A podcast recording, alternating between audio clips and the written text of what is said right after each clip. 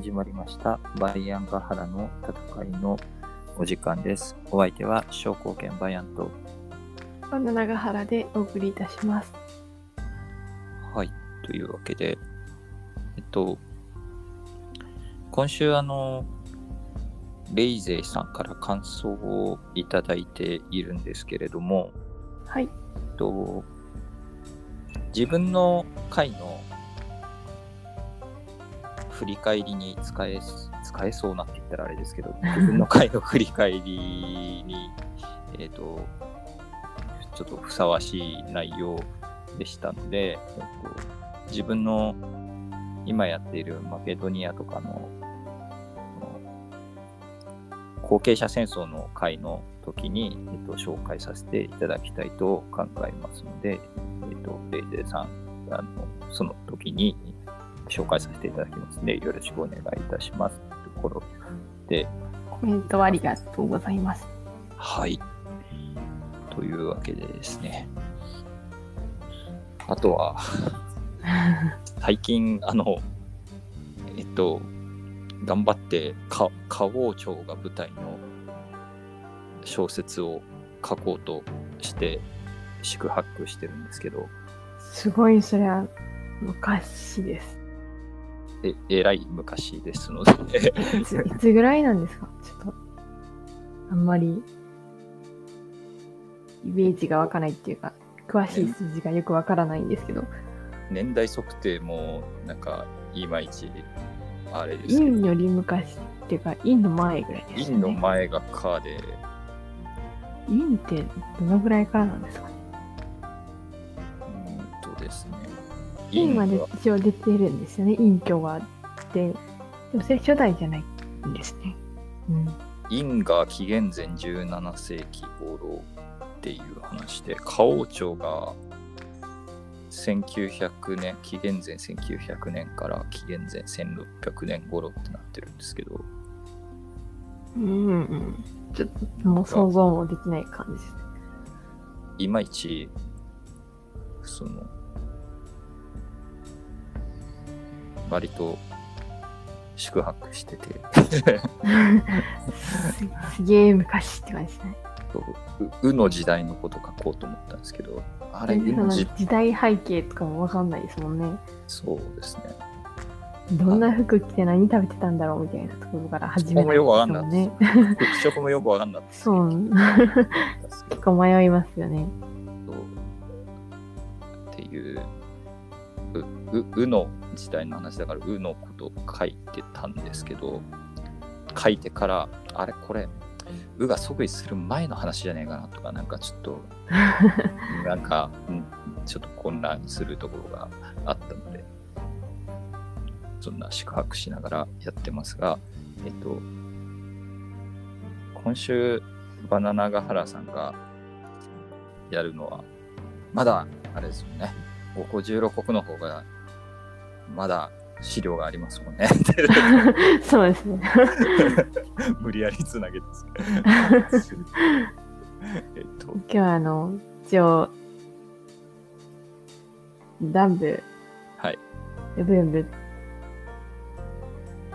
卓抜部みたいな感じで来てるんで、あはい。ダンブ、卓抜部、ルンですかね。今回関連して戦費シリーズみたいな感じで、はい。御用館についていこうと思います。はい。えっ、と、御用館っていうのは、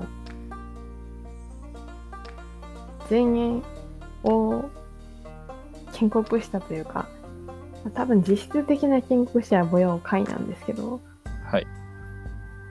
まあ、前衛の初代っていう感じの御用公のお兄さんなんですよね。はいで一応初代っていうかあの実質的な建国者だった御用会の兄弟は結構いてご飯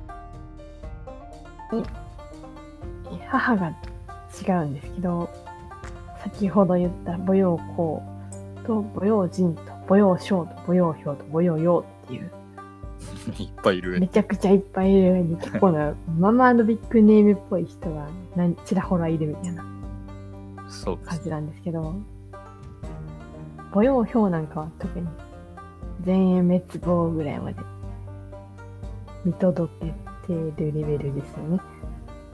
多分。はい。てかね、母用公の孫の母用いを補佐してたのが母用表なんで。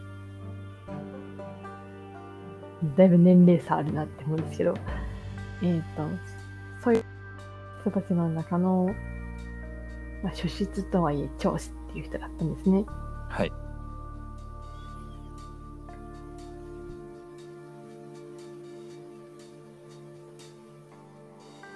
母用会も、えー結構まだ精神がそれなりに元気だった時代から、後に中央で出世する精神の官僚とかに評価されたりして、はい。だいぶ立派な人物だったんですけど、この母用官も、早くから結構父親が行う征伐に従軍したりしていて、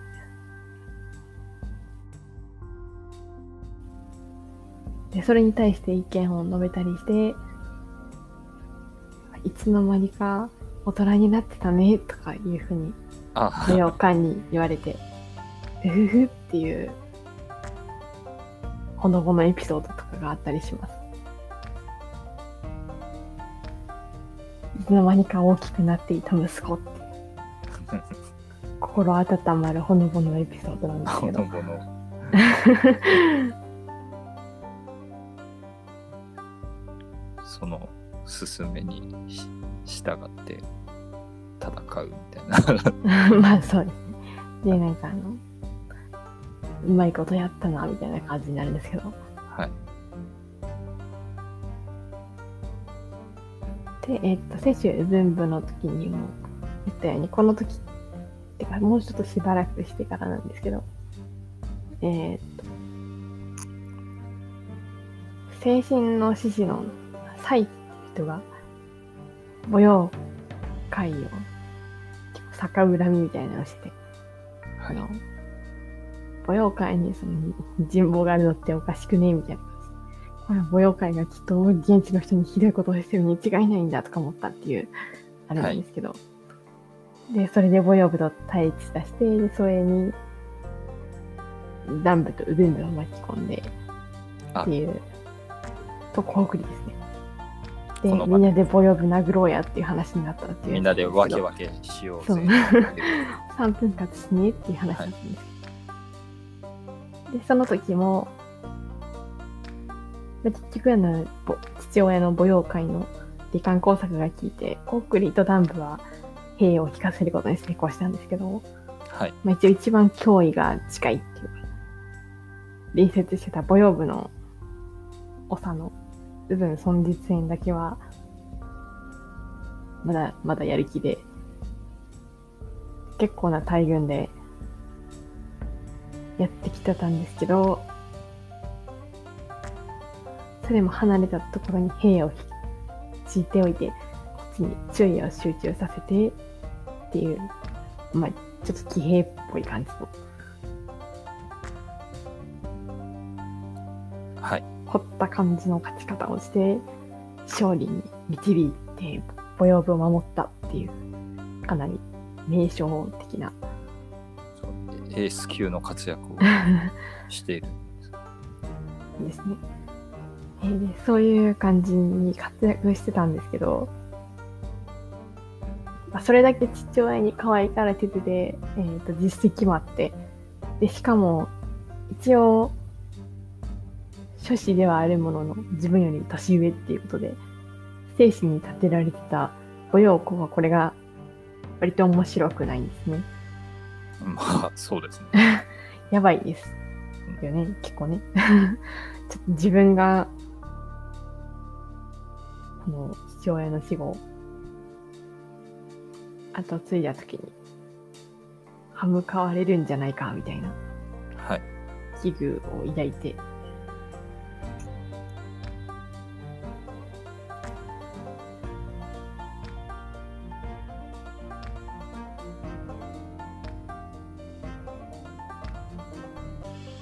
で、あと、その、し同じ母親から生まれた、もう完璧に父も母も同じな弟の、母用仁と母用章っていう人がいたんですけど、はいこの。二人も結構お父さんの母用会に可愛がられていたんですね。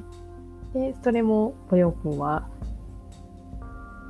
ぐぬぬと思うところがあって、この3兄弟まとめてうざくなってきた。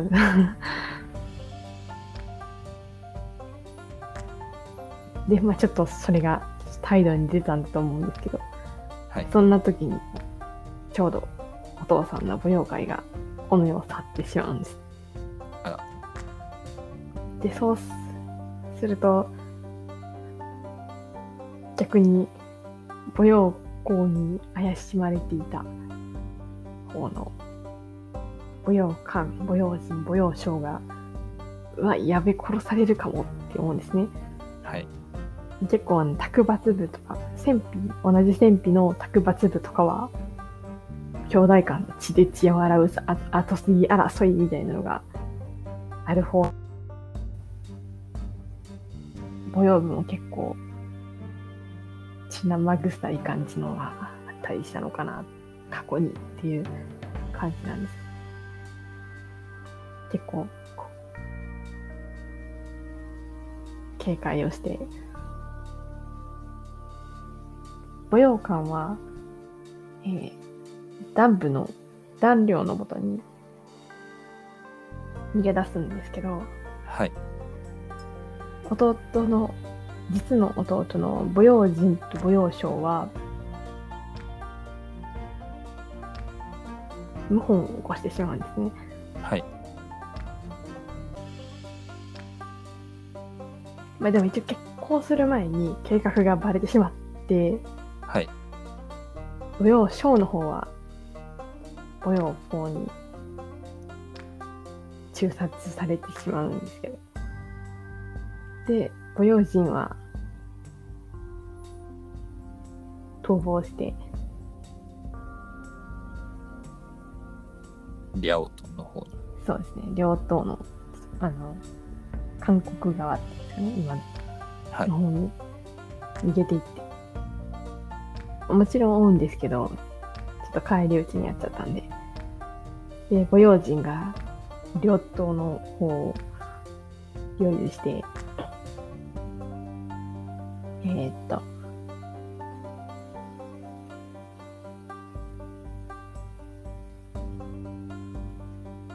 その前に、えーっと、母用将が、母用人が母用将に、もうこれは母用校をやるしかないっていう風に言って、挙兵を提案したんで、こう弟とそそのかしてる疑惑があるんですけど、母用人の方に。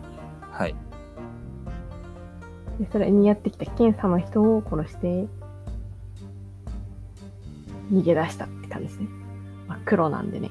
はい。まあ、殺すわなって感じなんですけど。でしかもあの、この時に母用校が、一応、追撃、母用陣の追撃士として出したのが、自分の弟の母用用と当樹っていうので、はい。当時は、韓国の方で、確かお墓があるんですよね。で結構綺麗な絵とかが残ってて、えー、墳墓の？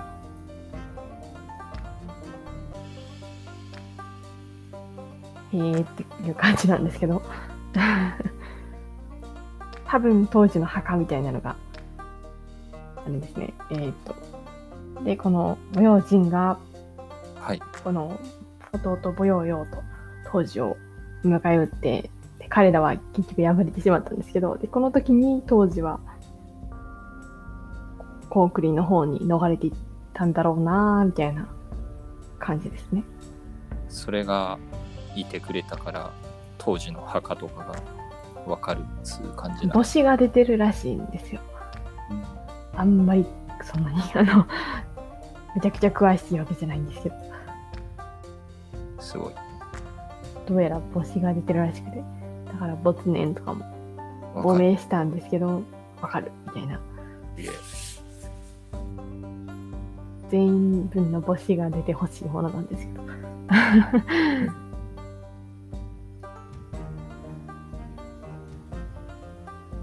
ですね、えっ、と、で、そういう、追っ手を返り討ちにした母用人は、借記将軍とか平州志士とか両党公とかを自称しだすんですね。独立の意思を見せるっていう感じでそんな母用人、部分一等機とか弾領とか戦費諸部が応援しました。母用、こう、足元危ういしみたいな感じなんですね。意外とそうなんだ。不安定な。結構安定してそうな気がしてたんですけど、意外と全員の初期ってピンチの連続だった。そう、政権交代期というか、あ、こんな感じだったんだと、今回調べてて思いました。はい。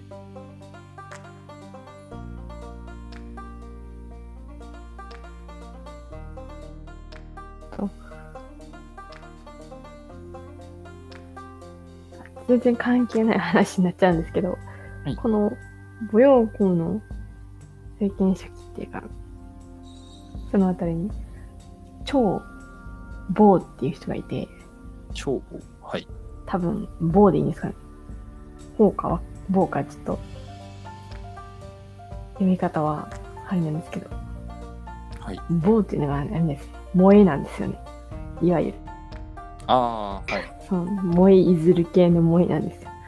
だから、なんか、めっちゃ燃える感じのイメージをしてしまって、えー支障をきたすなぁと思います。ちょ、蝶の字はどういう字で？すかあ、蝶はあれですね、あの、春の方なんですけど、ああ。長母。長かこうかかうーん、昔、あ、五巻ぐらいの時も長母って言いましたね、確か。蝶の字が違うんですけど。あ、そうなんですね。蝶は、どんな字なんですか、ちなみに。えっと、確か、清楚深淵歓喜長の長で長に燃えるあ長母ってやつがいたような気がする。あ、燃えるに当時そんな意味はないですから、あれなんですけど、草木が燃える方の燃えるなんでしょうけど、うん、燃えキャラなのかなとか思ったりしてしまいますね。全く同じ名前の美人女優さんが あ現代にいるようです。ちゃんもん書いてあるんです。えーピンインオンという現代中国では門なんですね。ちゃんもんらしいですね。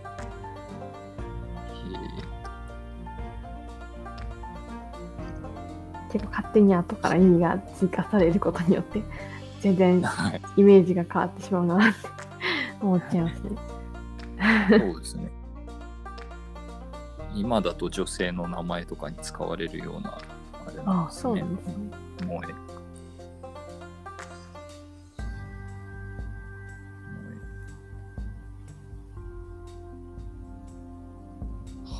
あ、でもちょっとすさらに脱線しますけど、あれでした、ね大丈夫です。はい。お男の名前でも最近なんか実は職職場とかでなんか「萌え」って書いて「兆し」とか読む人がいる兆し、はいへえ。そんな読み方っていうか、うん、発生させることができるんですね。キラキラネームとかでも漢字に読みを当てるのの読みを変えるっていうのは結構簡単だっていううん聞いたことありますね。キラキラネーム解明したい人みたいなので見たことあります。漢字自体を変えるのは結構大変みたいなんですけど、読みを変えるはあれなんですねまあまあ楽みたいです。あのなんですかね草木が芽生えることの兆しが萌えみたいなこの漢字にはそういう意味があるから兆しって読むっていうなんか一応ああれはあるみたいです。歴史的読みみたいなものらしいっぽいですけどね。気になってなんか、あ。雑誌って本当に、えー当て字とかじゃなくてと思ったんですけど、どうも昔の読み方であるらしい。結構表意文字っていう感じですからね。はい意味さえ合ってれば海なんて些細な問題みたいなところははい。結構感じてありますもんね。すいません、なんかあ、掘り下げてじゃあ。はい。ああと思って。大丈夫です。はい。えっ、と。はい。で、男寮のもとに、母用官は逃げ出していたんですけど、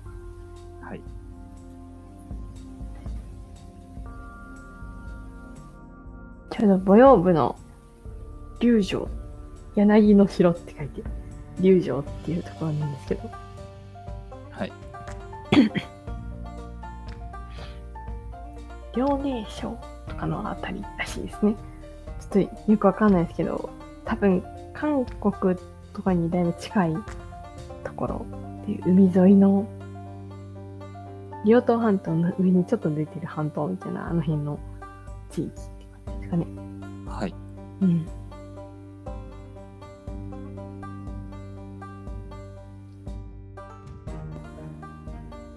遼寧省のうーん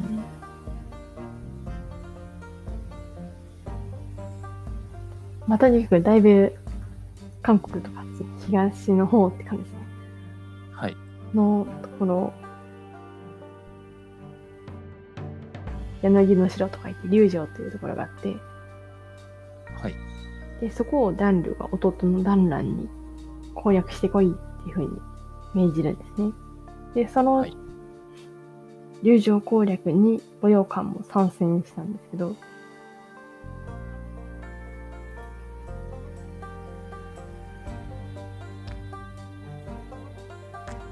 えー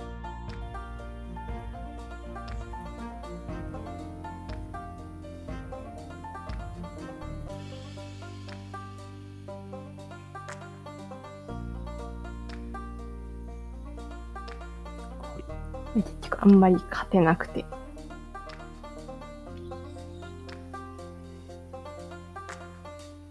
苦戦したんですけど、はい。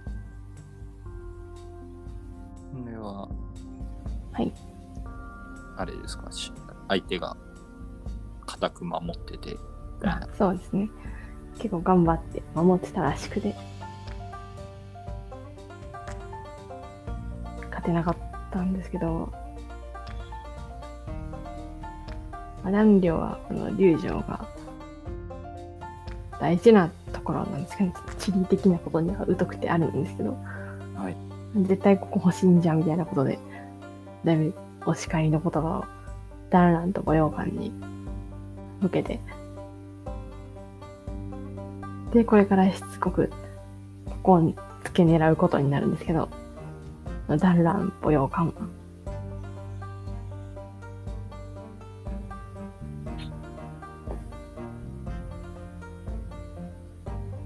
えーその後も結構勝てなかったんですけど、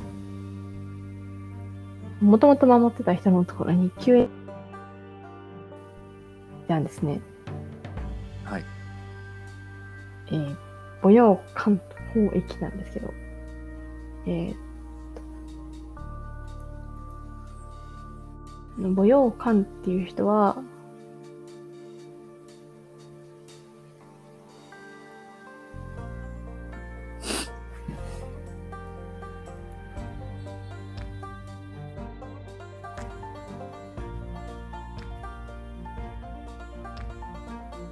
後ろの口に言ってなかったんですけど、一応母用校の、多分弟なんですけど、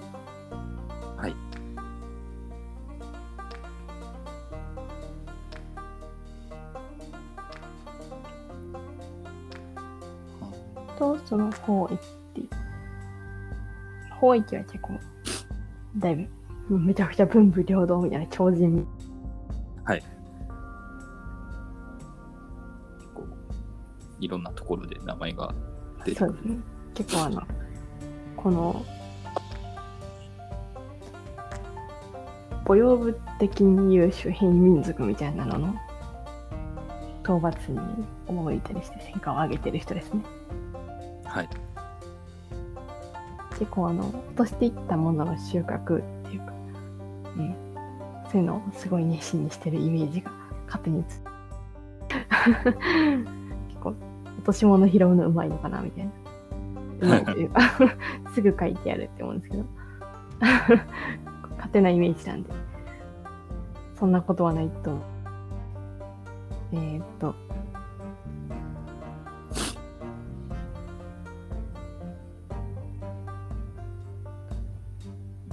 で、舞踊館と法域がやってきたんですけど、舞踊館と法域を、には、えー、このダンランはめちゃくちゃ勝てたんですね。はい。相性とかそういうのもあるのかなとか思うんですけど、なんかからがめちゃくちゃ勝てたんですね。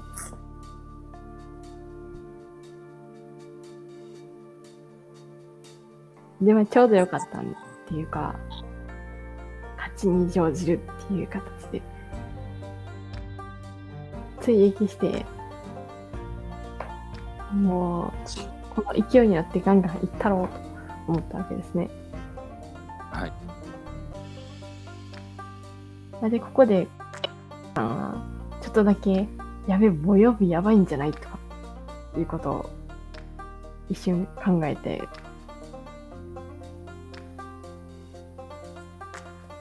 まあ、慎重に行きましょうよっていうふうに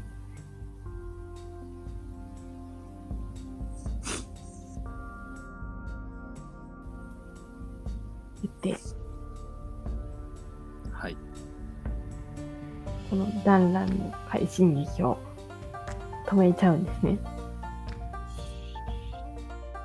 まあ、これはまあ結構悪いことは言ってないから、はい御。用官がわざわざ乱舞の不利になることを言ったかって言われると微妙かなって思うんで、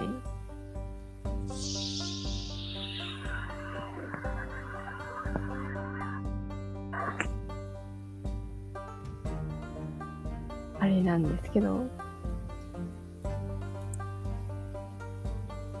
まあでも、ダンランは結構このことを結構覚えてて、この時言ってたら、ボヨ部潰せてたんちゃうかっていうのをずっと思ってたんだろうな、発言が 後で出てくるんですね。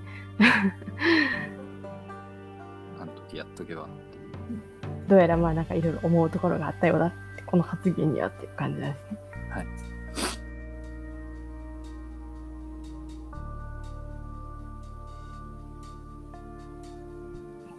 あと、これはあの16国春秋かなんかに載ってるエピソードなんですけど、えー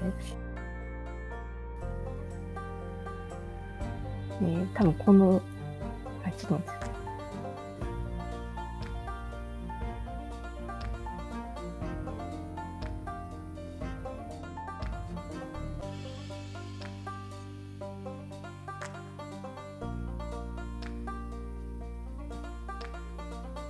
ください。後のエピソードなのかわかんないし、ちょっと違う感じの。はい。お洋子の方が、えー、ダンランと舞踊会が城を包囲したときに、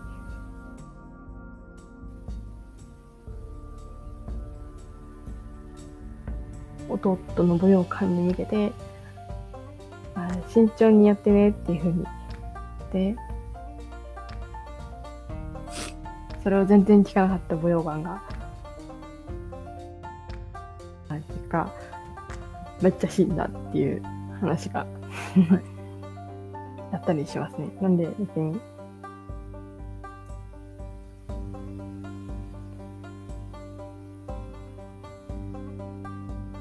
結構拮抗してたのかなと思いますね。この辺りの勢力って。こういい勝負して。結構あの、はしごと地下道とか、いろいろ工場兵器的な戦術みたいな、ちらほら見えて、そんなの使うんやみたいなのが面白いです。運転めっちゃ使ったみたいなのが書いてある。ね、結構高い兵を築くタイプだったんですかね。そうですね。とこの翌年になんか、野襲を仕掛けた人が、さっきの長棒、燃える方の長棒にはい。捕らえられたと。まあ、燃えじゃなくて、長坊さんめっちゃ活だ活躍してるじゃないと。燃え入ってるとちょっと燃えな感じの想像してて。師匠出すなって感じです絵面が合わなくなっちゃう。あ、武将系なんだ、みたいな。そうです。萌えキャラじゃなかったみたいそうですね。五感の長棒も萌えのかけらもないすげえ悪いやつだった気がします。五感っていうかあれか。全巻末期い。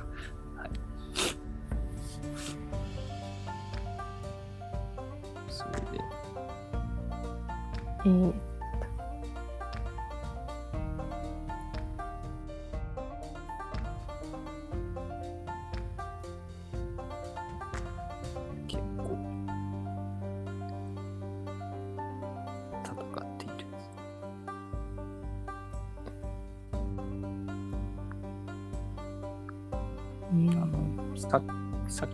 か龍女ってなんでそんなこだわるんかなって思ったんですけど、はい。あれなんですね、龍城の、龍城のちょっと上はもう山で、あで、そですその先になっちゃうと、今度はもう、もう一つでかい拠点があって、あの、宝天とかの方になっちゃうんで、で、そこ、そこはもう、さらに、えっ、と、東っていうと、もう北朝鮮とかになっちゃなってきちゃうんで、中堅に言って出ようと思うと、そそここが大事。を抑えていけば、相手からは来られないし、こっちからは朝鮮の方に睨み利かせれるし、ちょうどいい場所にあるあぽいな。という話結構争いが過激になってるんですかね。そうですね。あそこは確かに取り合うだろうなっていうのが、なんか、地図ひ引いてみたら、ああ、そういう人いるそうなんだみたいな感じですやっぱ地理大事なんですよね。結構思うんですけど、なかなか。そうなんですよね。ひ引きで見ないとよくわかんない時があって、うん Google マップ引きで見るとなんとなく分かってくるかもしれないという。なんかめっちゃこだわるなとかいう、その程度。金曜地形って感じです。ああ、なるほど。やっぱ大事なんですよね、そういうのね。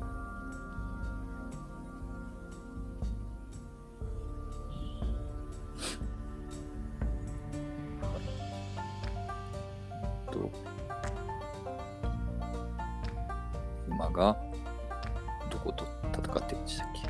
とえっと、ボヨブ VS ダンブみたいなはい。感じだったんですけど、はい。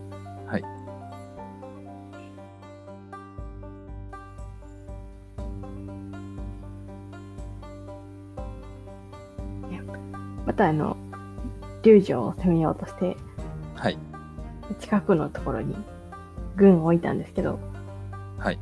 で今回はそこで、ウブン部のウブン、あと、ボヨ部の勢力範囲にのあたりに進軍してきて、団らに呼応する動きを見せたんですね。はい。で、おウブン部、ダン部、連合軍、VS、ボヨ部が始まるかなと思うんですけど、あの、ボヨ校が5万ぐらいの兵をリージョンに進ませたんで、はい。だんだんもうボヨ、えーだんだんもうウル一頭にもみんな退却しちゃったってことで。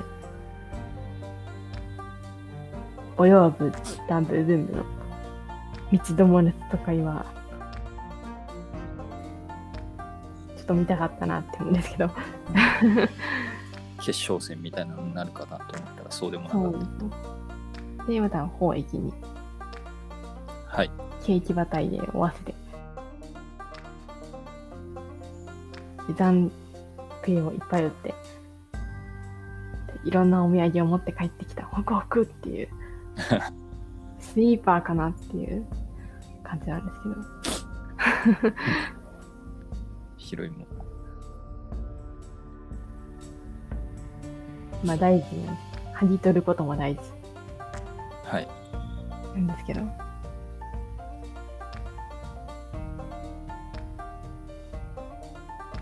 じゃこの時期って、マジの中元の方には校長があって、君主が石子の時代になってるんですね、もはい。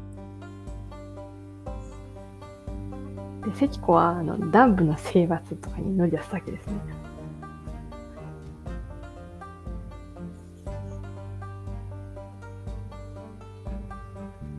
御用校は、まあ、校長と一緒に、南部削り取ってやろはい。う、動き出すんですけど、まあそうなると困るのが、えーと今回の主役の御用官ですね。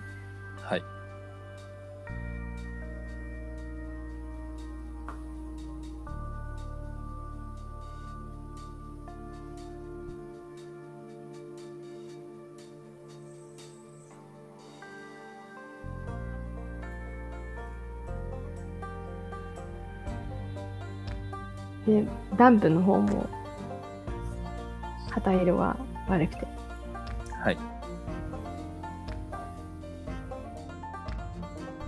いう感じですね。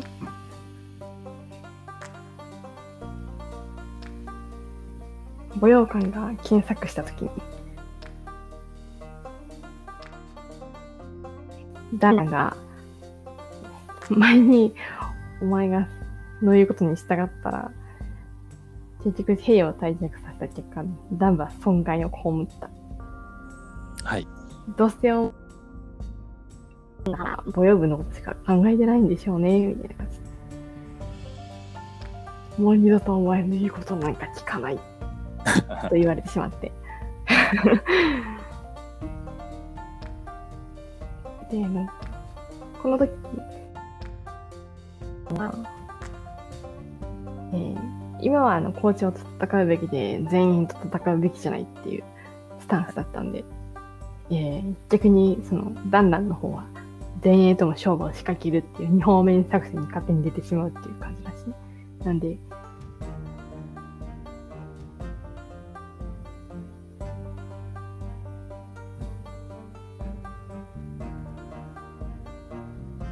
ポヨン方にダンランはめっちゃ負けるっていう。結果になってしまうんですね。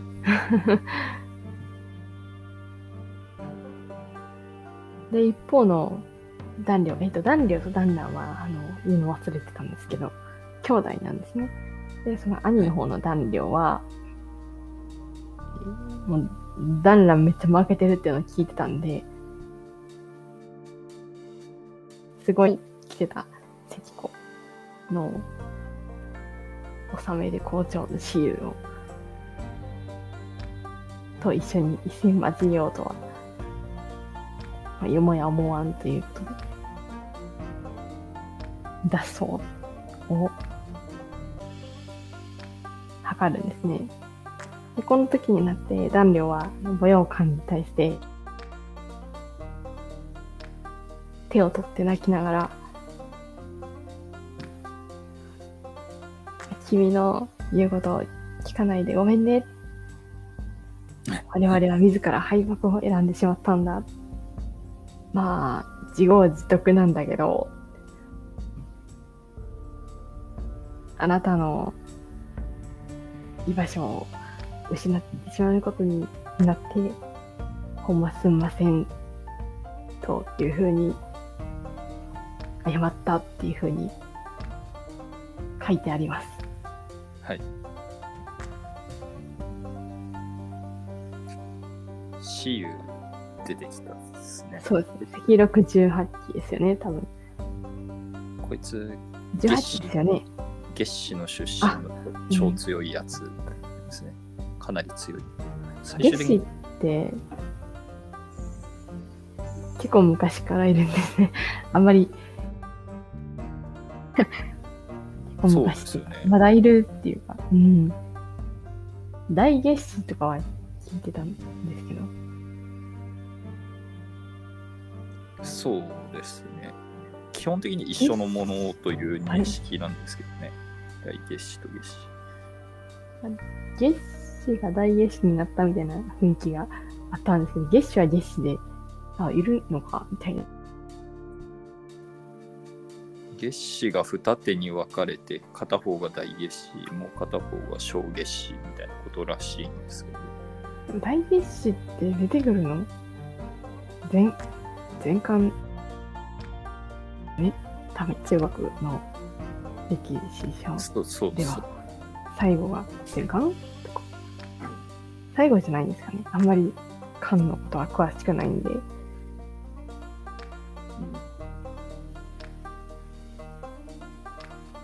なかなか月子っているんだと思ってびっくりした覚えがあります。ビビります急に月子出てきてびっくりする久しぶりに名前見たなみたいな感じになりますよね。そうですね関68って結局誰だったかなっていつも思うやつですよね。そうそんそんなにいたみたいな感じになっちゃうんですけど。死有謎の人なんで月子出身のくせに牢屋出身ですとか書いてあってえ牢屋みたいな感じなんかあれですね。そう だいぶ東の端の方ですよね。そう月子関係あるかそことか思って中国の中でもかなり東ですけどって感じです。そうなんですよね。謎の人ですが、かなり強い。そんな人が攻め込んできていたってことですね。かなりエース級のやつ。はい、あ、ちょっと、はいまたご都合により一旦あの休憩を差し挟ませていただきたいかなと思います。はい、すいません。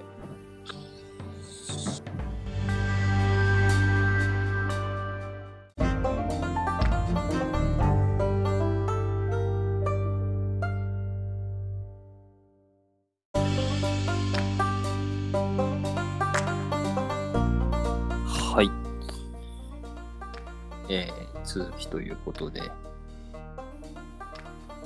さっきまでのところではあれですかね、えっ、と、南部からまた、えー、ご洋館が離れることになった。あそうですね。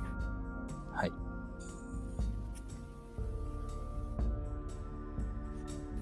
次は走ります。はい。一等機。ウブンブの最後の人なんですけど、はい。はずっえー、ウブンブが王国的な感じで国を建てていたはい時代の最後の人っていう感じなんです。最初は結構こういるんですけど、はい。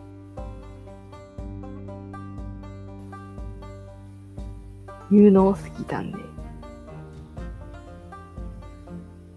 だんだん遠ざけられたり、検視されたりしてるはいことに、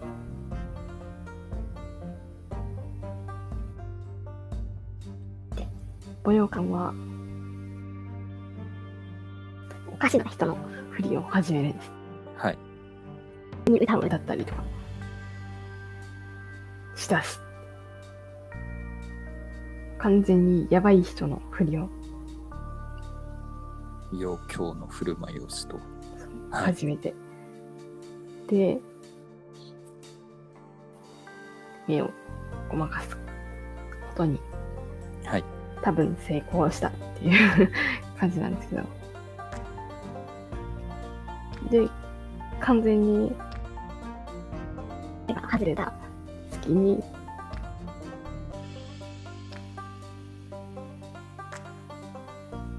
地形とか国内情勢とかを頭おかしいふりしてうろうろしていっぱい調べたんですね。で、その情報を持って、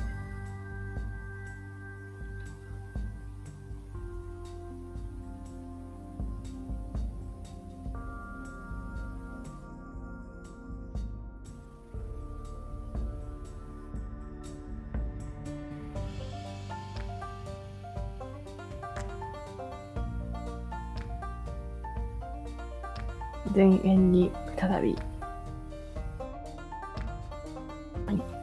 変更します。はい。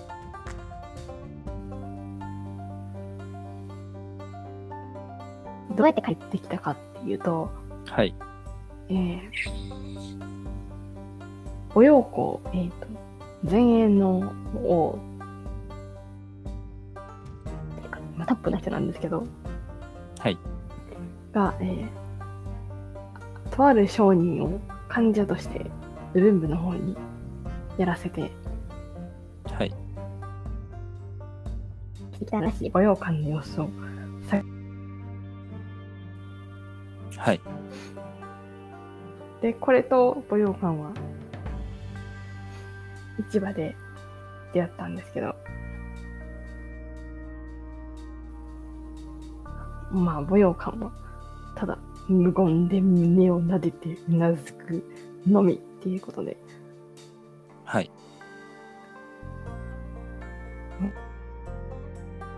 商人が戻って御用校に。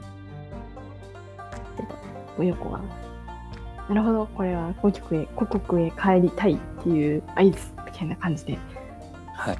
喜んだ。ほんまかって思うんですけど。あそこは兄弟間にしか通じない。みたいなあったのかもしれない。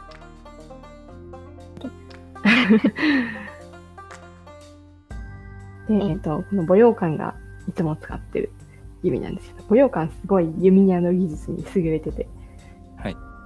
サル腕っていうよく弓がうまいみたいなのとセットになる描写で刀入れてるんですけど、三国の重さがある弓、はい。普通よりめっちゃでっかい矢っていうのを作らせて、で、えーこれを、再び、うぶんぶん、元にいる舞踊館のことに、やって、はい。で、舞踊館に、舞踊校からの秘密のメッセージを伝えるんですね。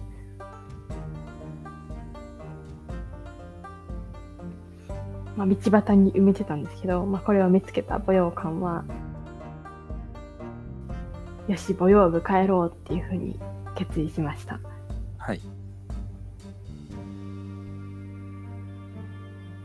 そしてなんか1ヶ月だ、このウブン一等機の、に乗った名馬を、舞踊館は盗んで、二人のことを埋めちゃった弓矢と一緒に、逃げ出して、はい。また舞踊部に帰ります。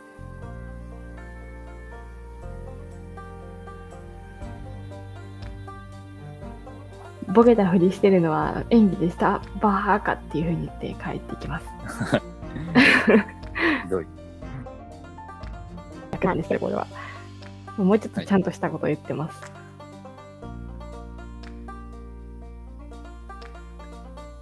全然腕は錆びてないですっていうのを言ってました。えーはい。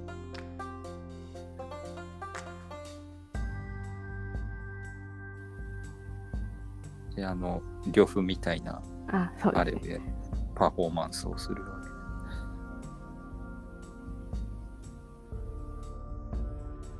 かわいそうだからね、とか言って。じゃあ、100歩離れたところに刀立ててみてよ、みたいなことを言うんで、はい。おじゃあ立ててやるよ、みたいな、全部の人が。で、立てたら、一発で、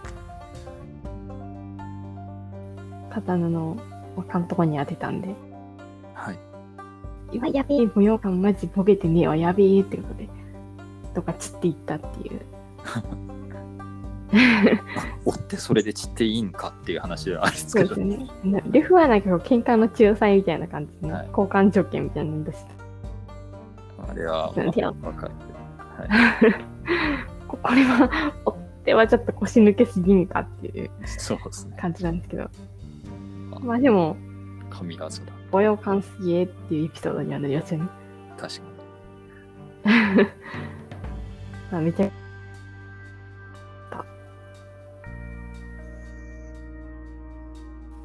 ではそんなこんながあったんで、模様部に無事に帰ってきました。に。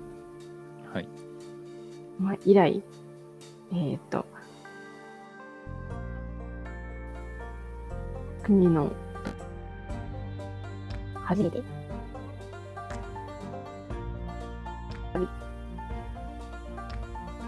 ったお兄ちゃんに。喜んで「になったよ」って。やったこれでハッピーエンドかなって思うんですけど、そうはならない。そうは問屋がおろさなかったんですね。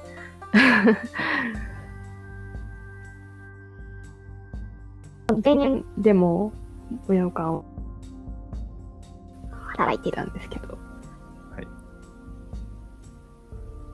まあ、ウブンブは、まあ、めっちゃ強いけど、ウブンブをコークリからだっていう助言をしたりとか、まあ、これはあの、はいさっきの母用部でも諜報活動が効いてるんですけど、はい。結構国内情勢。で、えー、倒しても多分、ウブ攻撃しても、ウブンブはきっと守りを固めるだけだろうから、までも、ウブンブを、母用部と、後ろのコンクリがきっとせんまずは、コンクリからですよ。はい。助言をしたりとか。で、コンクリを攻め滅ぼすことに成功したりとか。ちなみにこの時のコンクリ遠征に一緒に来てたのが、後の母用水。はい。結構長い間、戦働きをしてたんだなと。感動とか。おおってなりますね。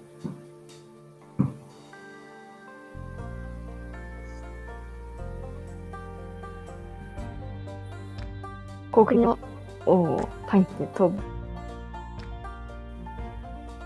宮殿を焼いたりとかすることに成功するんですね。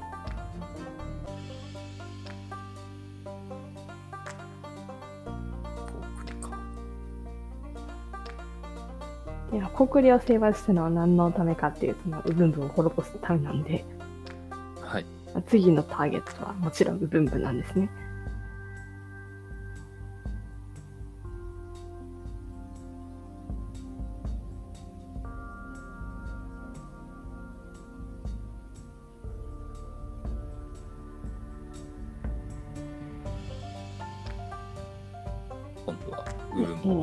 ははいウブンブの征伐に乗り出します。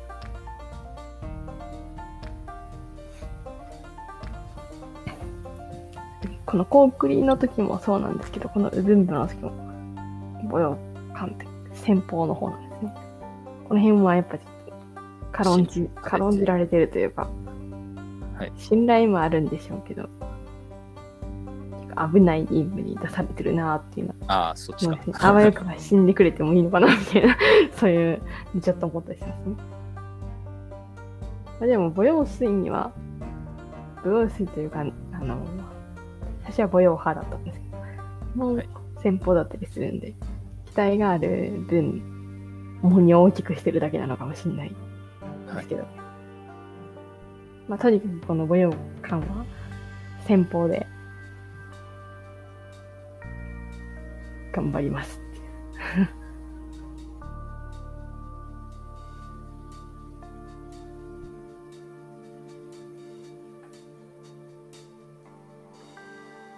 で、まあ、あの、もう時、ウブンブには、なかなか強い将軍がいたんですね。で、そこに精鋭兵を集めて攻撃させたんですけど、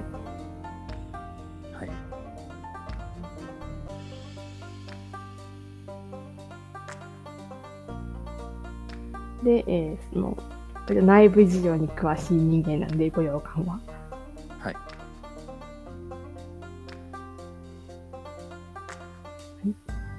そこにはだいぶ強い兵がいて、で、その人もかなり強い。けど、そこさえ潰せれば、全部はもうおしまいだっていうふうに考えて、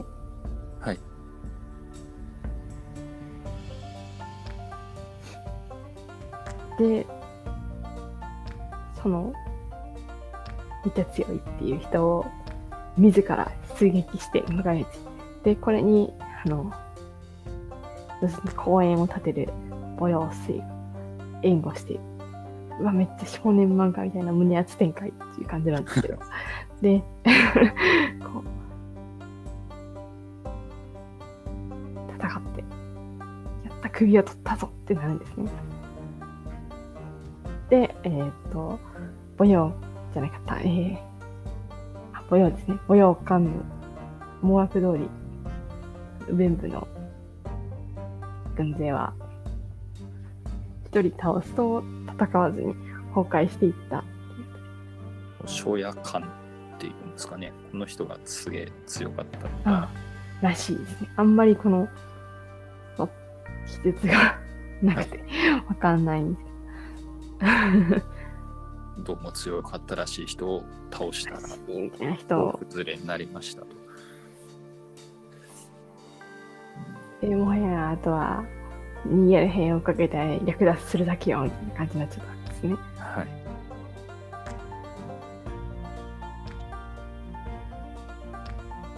で、あの、ボスだったあの、ウブン一等地も、結局逃げた先で死んじゃったんで、ウブン部は、影響力を落としてしまうことになっちゃったね。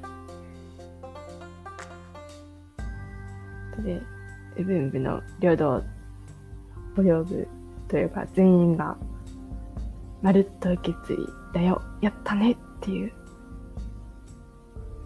ハッピーエンドっぽいのに、年度っここから、ぽいのに、から。さすが、さすが母用感、強い母用感みたいになると思うんですけど、はい、あの、母用感は実はこの時の戦いで流れ屋に当たってて、ちょっと病気まあ、怪我なんで、養生してたんですけど、あ、出資するのもどうかなっていう状態だったんですけど、まあ、ちょっとずつ、あ、治ってきたわっていうので、ちょいちょい馬とかに乗れるかなみたいな感じで、試し乗りとかを行ってたんですけど、はい。それを見ていた人がいたんですね。うんう。わ、こいつ病気とか言って出てこない割に馬とか乗ってるやんみたいなことを見て、それを企んでますせみたいなことなんです母ね用校に言っちゃうんですね。はい。こっそり乗馬の練習してる、してるで、みたいなことを言っちゃうんですよ。はい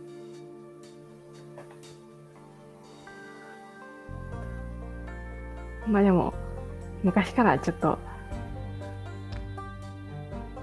自分よりも評価されてる、一応家柄が低い母親から生まれた、けど、まあお兄ちゃんみたいな感じだったんで、うん。複雑な感じだったんですね、母用校的には。っていうのと一緒で、一緒に、前回のウブンブに対する、すごい勇猛、ウブンブ滅亡の働きの大きさとかを、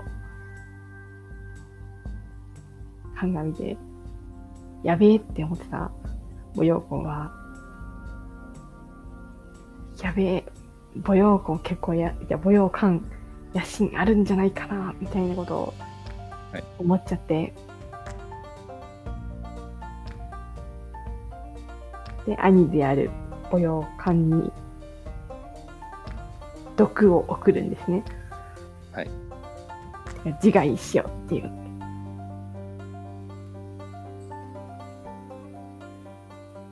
で、母用感は、この命令を受けて、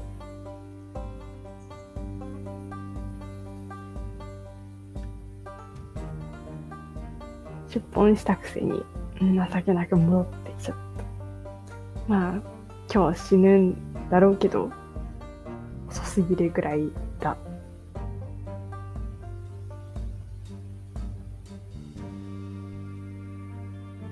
この全員のために戦おうと思ったけれども、遂げることはできなかったが、これも天命かってことで、毒を飲んで自害してしまいました。あら、っていう感じなんですね。最後結構あっさりでしたね。潔いな、みたいな感じですね。結構その、あちこち移って頑張ってたっていうか、うん、だから複雑なパーソナリティなのかなって感じですね。うん。なんか味のある人物です。でも、ですよね、同母兄弟の弟、普通に母養子を殺してるとか思うと、もはや母が違う母養官とかは、ちょっとやばいと思うのは当たり前といえば当たり前なんですけど。うん。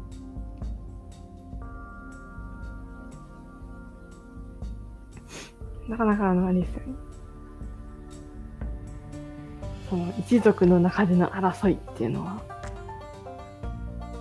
戦費めちゃくちゃ多いな、すごい思いますね。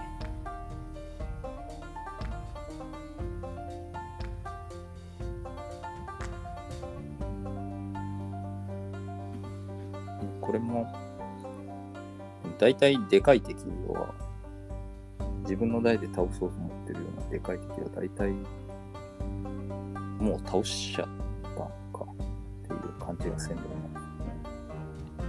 母用缶を使って、あの母用子はやっちゃったから、お払い箱になったっていう まあ、ところもなくはないのかな。次に向かわせる大きな敵どこっつったらもう校長ぐらいかみたいな感じになっちゃいますもんね。そうですよね。ダンブはなんか結構弱々になっちゃってるんでね。卓抜部弱々というか、うん。校長みたいになっちゃってますもんね。卓抜部とは痛恨してるからやり合わなくていいし、卓抜部って結構見入りが少ない感じありますよね。そうですね。こう考えると、結構、なんていうんですかね。北の方というか。うんうん。できれば中元に出ていきたいのかなって。しかも舞踊館もどっかで言ってたような気がするんですけど。ちょっとパッと見当たらないですけど。中元がうんぬんというのを言ってたような気がします。遺言でも校長とやり合おうとしてた節があるけど、母陽校自身は校長とそこまでことを改めたくなかったんですかね？体立たくなかったっていうのもあって殺したんかなっていうのもちょあーなるほどっと背景を考えないでもないです。威勢のいいこと言ってたのかもしれない。行動しして、そう、奥にいられ的な。うんうん。全然関係ない話なんですけど、この前ちょっと調べてて思ったんですけど、母陽校と幸子ってめっちゃその同世代なのかと思って、なるほどと思いました。そうですね。ばバリバリの同世代かと思って。ちょっと馬から落ちちゃった分、母陽校の方が寿命が短いですけど。さほど年は変わらんかと思うと、うん。すごい世代だと思います。いろんな粒揃いという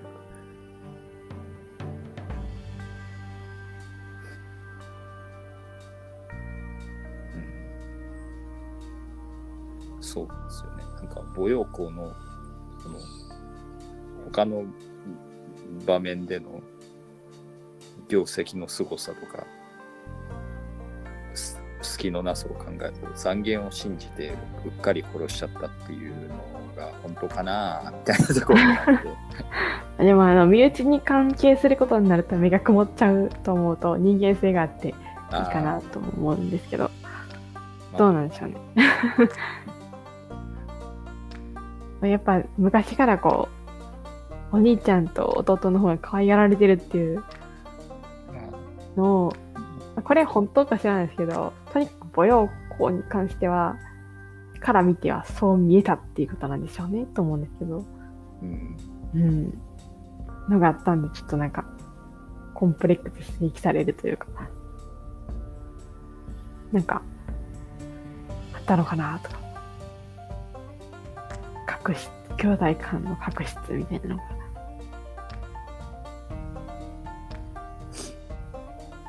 あると思うちょっとエモみが増すというかそうですね。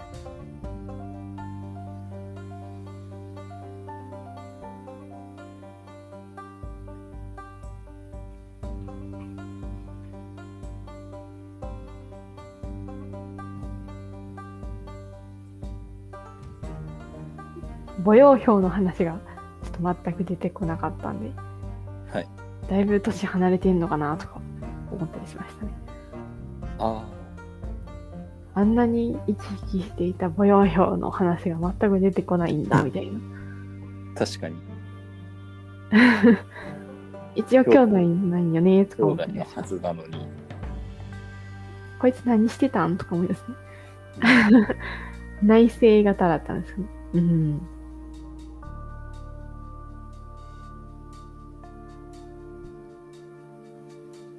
だいぶ年が離れてるんですかね。まあ。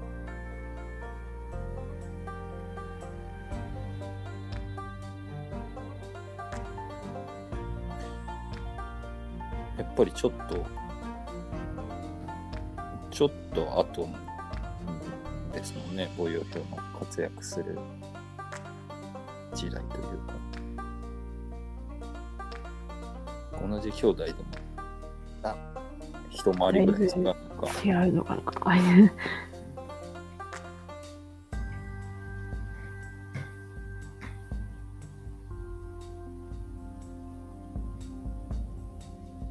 ぼ母用表ってあれですよね。あのぜ全身とかと戦ったりしてたあ、そうですね。やつですよね。母用水を全身に出本させてしまった原因みたいな人ですそれ考えると、全身もこの話の中では全然出てこなかったですもんね。母用感の話の中で。あ、そうですね。母用水がちょっと出てきちゃったんで、はいあ、母用表はって思っ考ちゃうところはあるんですよね。どっかにはいたのかもしれないですけど、この辺りに関わってこないタイプの人だったんですよね。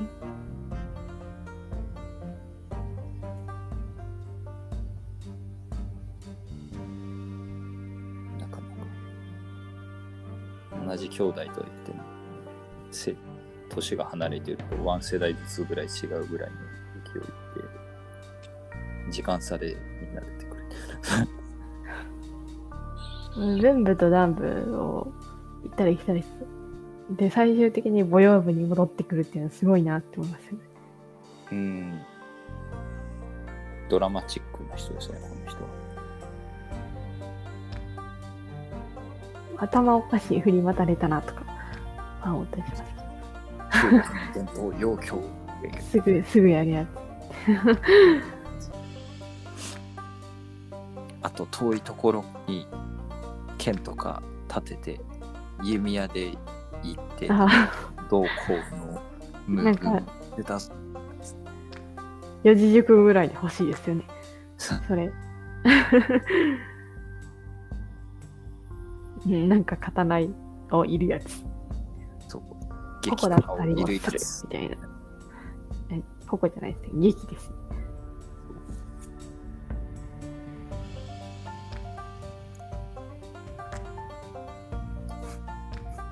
弓を埋めるやつはこいつだけかな。あ、あれはなんか、オリジナルな。ここここ何？とか思いましたね。この このパート何？みたいな。わかわかるかな？そんな埋めてとか思うんですけど。なんかあったんですかね？その、やっぱり、兄弟だからみたいな。昔話してたことを思い出してみたいな。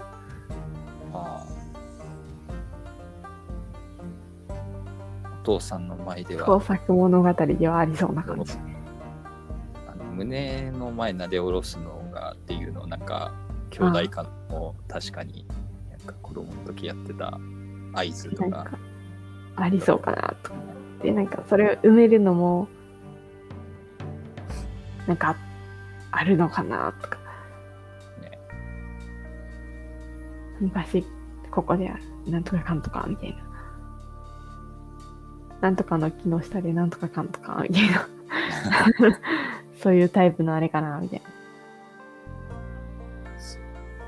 そんな通じ合ってたのに、最終的に毒盛る渡すんかいっていう感じはせんでもないそこはまあ、いろいろ。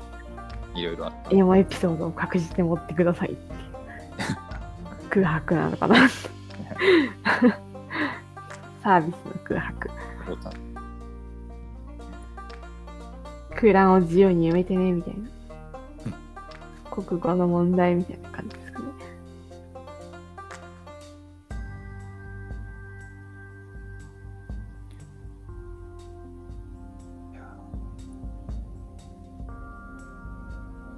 しばらくは結構許容されてたんでね。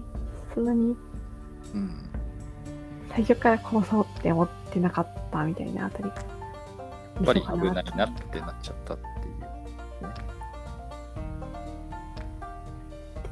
思ってたけど処刑するつもりはなかったところを舞踊校のご機嫌を取ろうとした人の意見にうっかり乗っちゃったっていう感じなのかなと。心の底ではどうかやっぱ恐れてたっていうのがあるのかなとか。あとあの、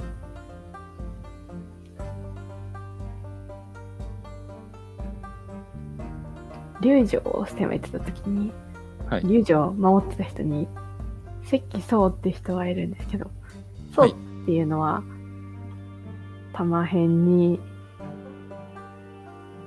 あの胸っていうんです宗。あなんですけど。あ、はい。あの人はあれですよね。あの精神の石官の孫なんですよね。え？って感じじゃないですか。精神、あの、石棺っていうのは、はい。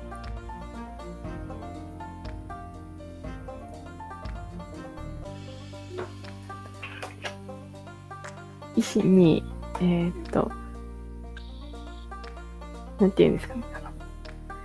鑑定の鑑の右側、難しいやつみたいなのがついてる人なんですけど、石棺はあれですよね。望むに下が金で石棺でやってます。のぞ望む？ではない。あ、望むみたいな字か。ああ、違うか。望む監じゃない。督の鑑監督の鑑か。で、金辺にはい。の鑑か、えっ、と、下に金で、上に金と、なんか、えー、の書いて2書いたみたいな。ああ、あの、ちの順番えっと、えっと、あ、いろいろあるんですけど、はい。うん、そうですね。何でも鑑定団の鑑。何でも鑑定団の鑑ですね。そうですね。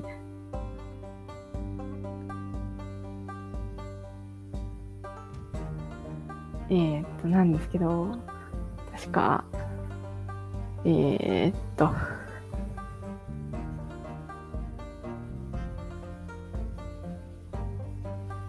精神の石棺。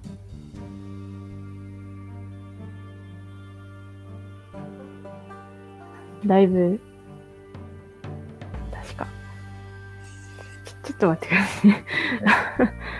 えー、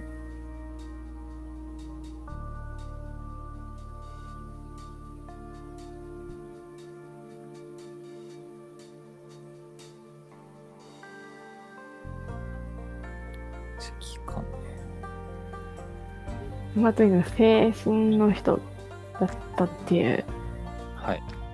ことで、えな何をやった人でしたっけ？こういう人。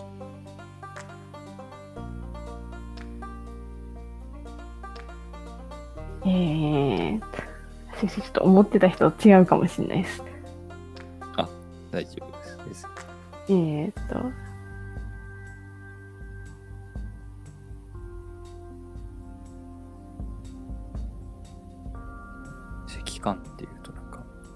もう一人いたけど、そっちはあもっと後校長の方ですね。校校長の席官もいますけど全員に殺された人っていう、こう、かわいそうな、そう、チコの息子たちの一人みたいな感じです。そうです。こっちじゃなくないと思うんです。えー、うん。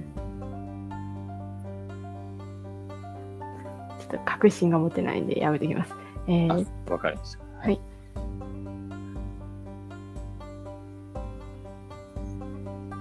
でもそういう人も全員にいたんだなと思って。あの、一応最初はあの、歳費に基準してたらしいんですけど、はい。彼が敗れると、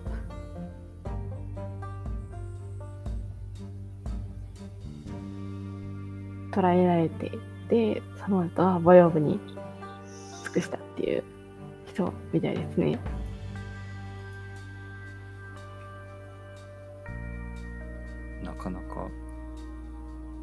そういうこともあるのかと思います。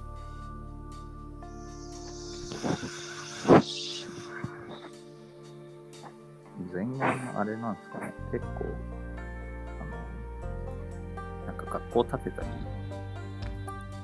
ぶ文系の趣も結構あるので、そういう官僚も結構登用されてたっていう。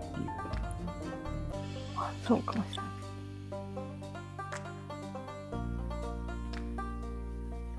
全然関係ないああの途中で出てきた法益っていう人なんですけど、はいこの人はもともとボッカーの人なんですけど、はい。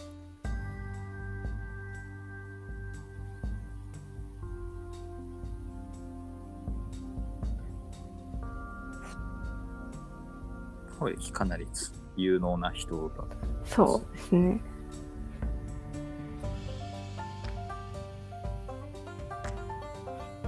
あの、ほぼ母用会議に育てられたみたいな人で、はい。母用会にだいぶ可愛いやられてた。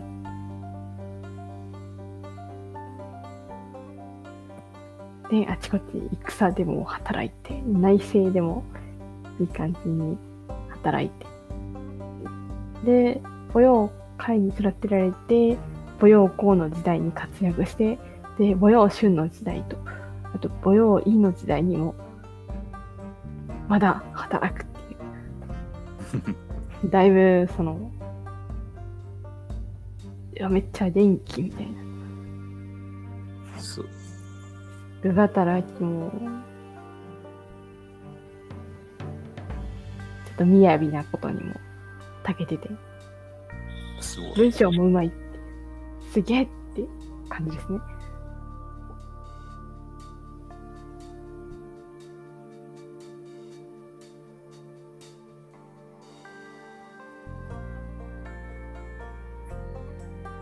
で、この牧海法師は、この法駅あたりから、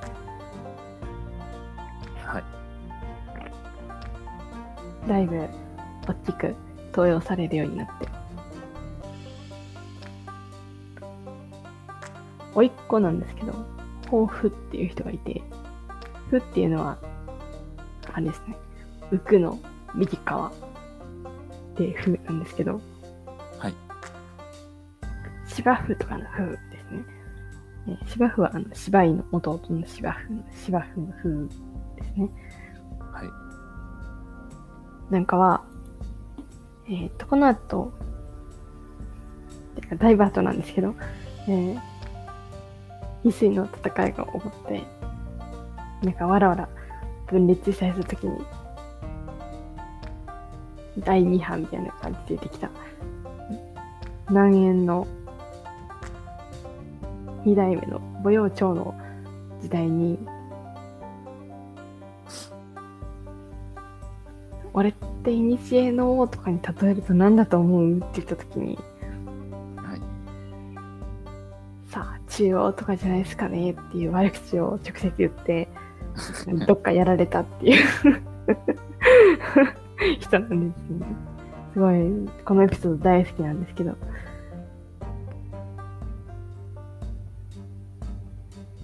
抱負面白いなと思って。で、その後で、あの、あんなこと言ったら死んじゃうかもしんないじゃないですかって言われた時に、えっ、と、同僚みたいな人から、バカ、もう俺はじじいだからいつ死んでもいいんだよって言ったっていう。うん。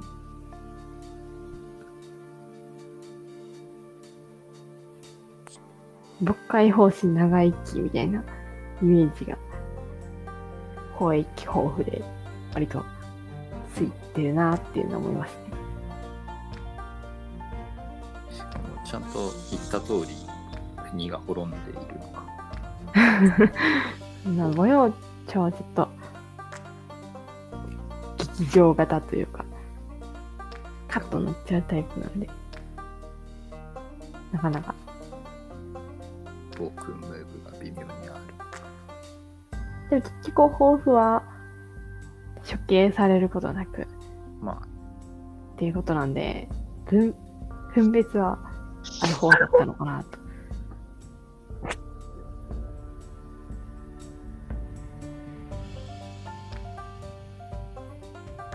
超無要求をやってます。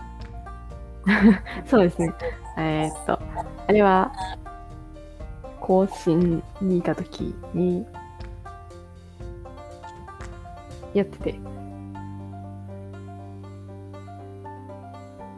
なんか謎の剣を持ってどっか行っちゃいますよね。結局、狂ったふりをして内情調査をした挙句、出て行って後継ぎになる的なやつ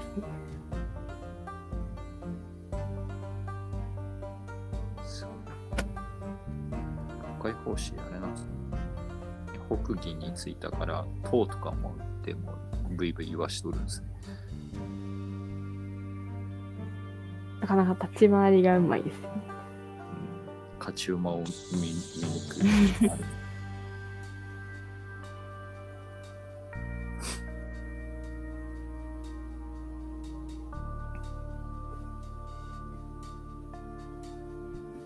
あとは全然関係ないというか、まあ関係ないこともないんですけど、えこの舞踊館とか舞踊校の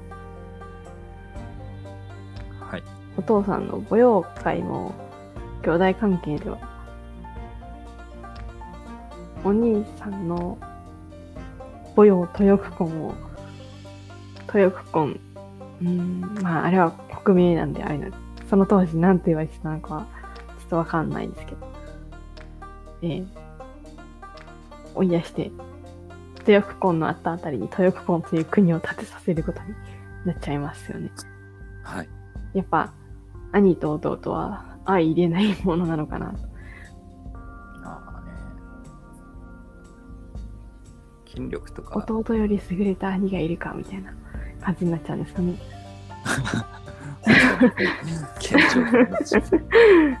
逆逆って感じですけど。着手より優れた兄はいてはいけないんですよね。多分ね。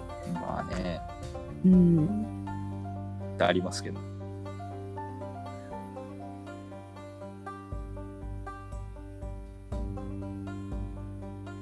まあでも結局、プヤクコンと舞踊会は、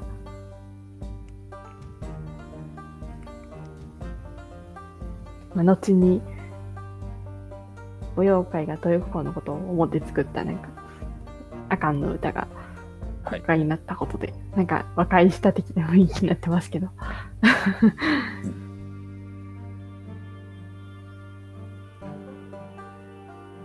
お兄ちゃんを悼む歌みたいなの国家なんですよね。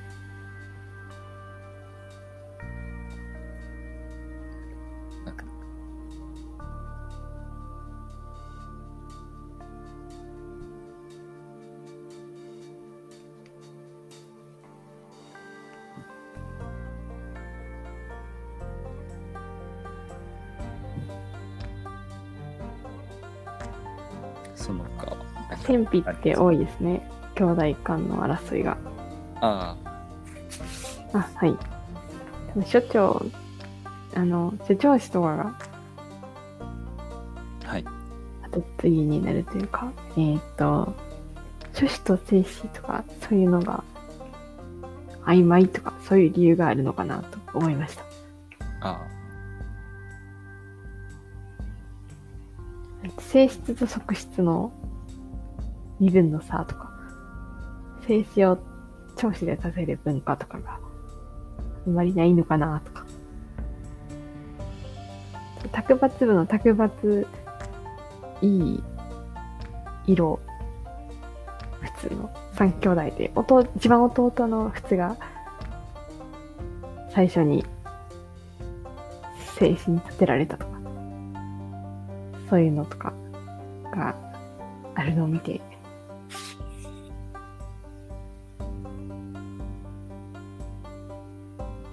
継承で揉めることが多いのかなと思いました。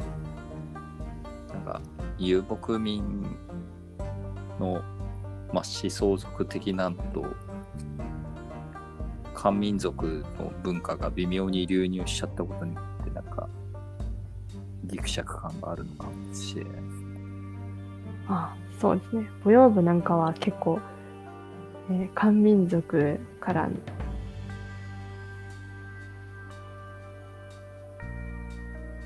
知識人とかを入れてる雰囲気があるんで、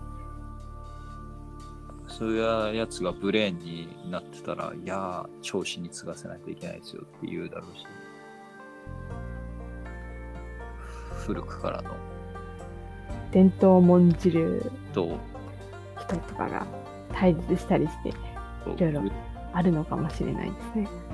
遊牧民の伝統を重んじるとかだと、まあ、思想とこう言い出すやつとかがいるのかもしれないし、そうなるとは思いますよ。ね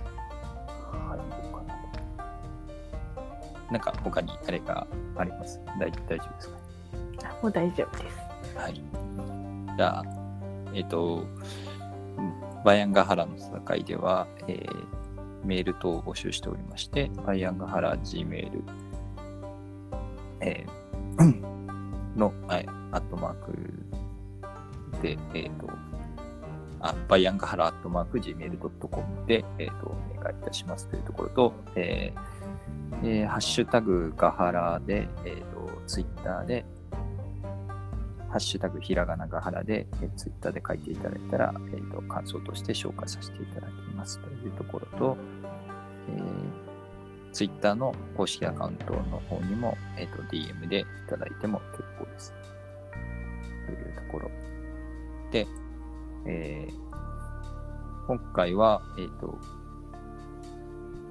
舞踊部の、えー、と舞踊館の話をさせていただきましたが、えっ、と、自分の回は、ちょっと来週できるかどうか不明瞭なところがあるんですけれども、えっ、と、次回自分の回については、えー後継者戦争の続きをさせていただこうと、えー考えております。